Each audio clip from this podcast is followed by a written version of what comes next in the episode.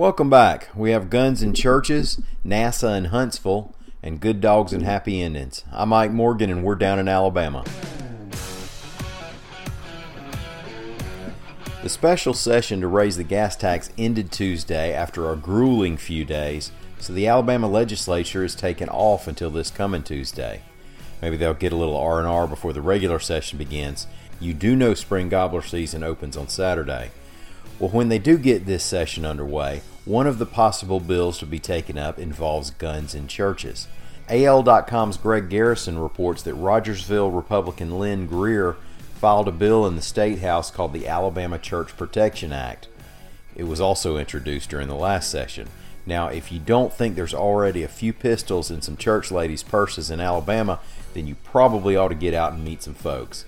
But what this bill would do is add churches to Alabama's Stand Your Ground law.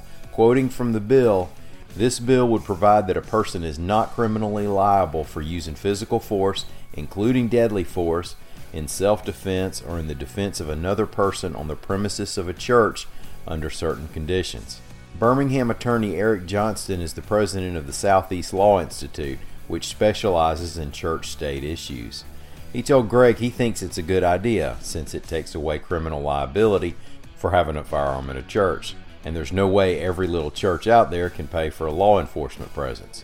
When the bill came up last year, members of Moms Demand Action for Gun Sense in America held a public hearing to oppose the bill. It never made it through the legislature. NASA learned last week that the Space Launch System has been delayed from its planned 2020 launch of a flight around the moon. That space launch system is being developed at Marshall Space Flight Center in Huntsville, Alabama.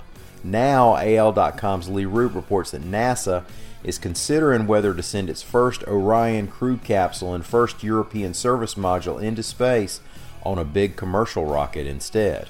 Said NASA Administrator Jim Bridenstine to a Senate committee, quote, If I tell you and others we're going to launch in 2020 around the moon, I think we should launch around the moon in June of 2020 and I think it can be done. End quote. Bridenstine said SLS is still important to the program and it should still handle the second launch of Orion, which will have a crew on it, but that it needs more time. Senator Richard Shelby of Alabama spoke up for the Space Launch System. Quote, While I agree that the delay in the SLS launch schedule is unacceptable, I firmly believe that SLS should launch the Orion. End quote. If you've ever seen a good deerhound steadily work a cold trail until she jumps, you know that can be a thing of true beauty.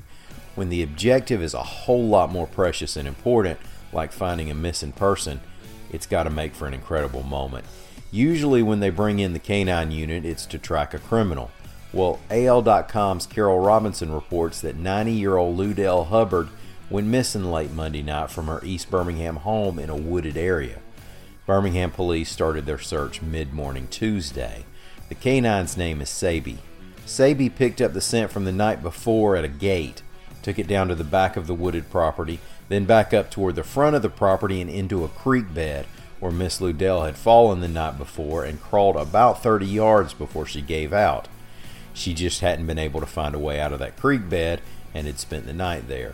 She was cold and thirsty, but conscious and alert, and maybe thanks to a good dog, finally safe and sound. Thanks for listening. We'll be back tomorrow. Until then, y'all come see us on the internet at al.com.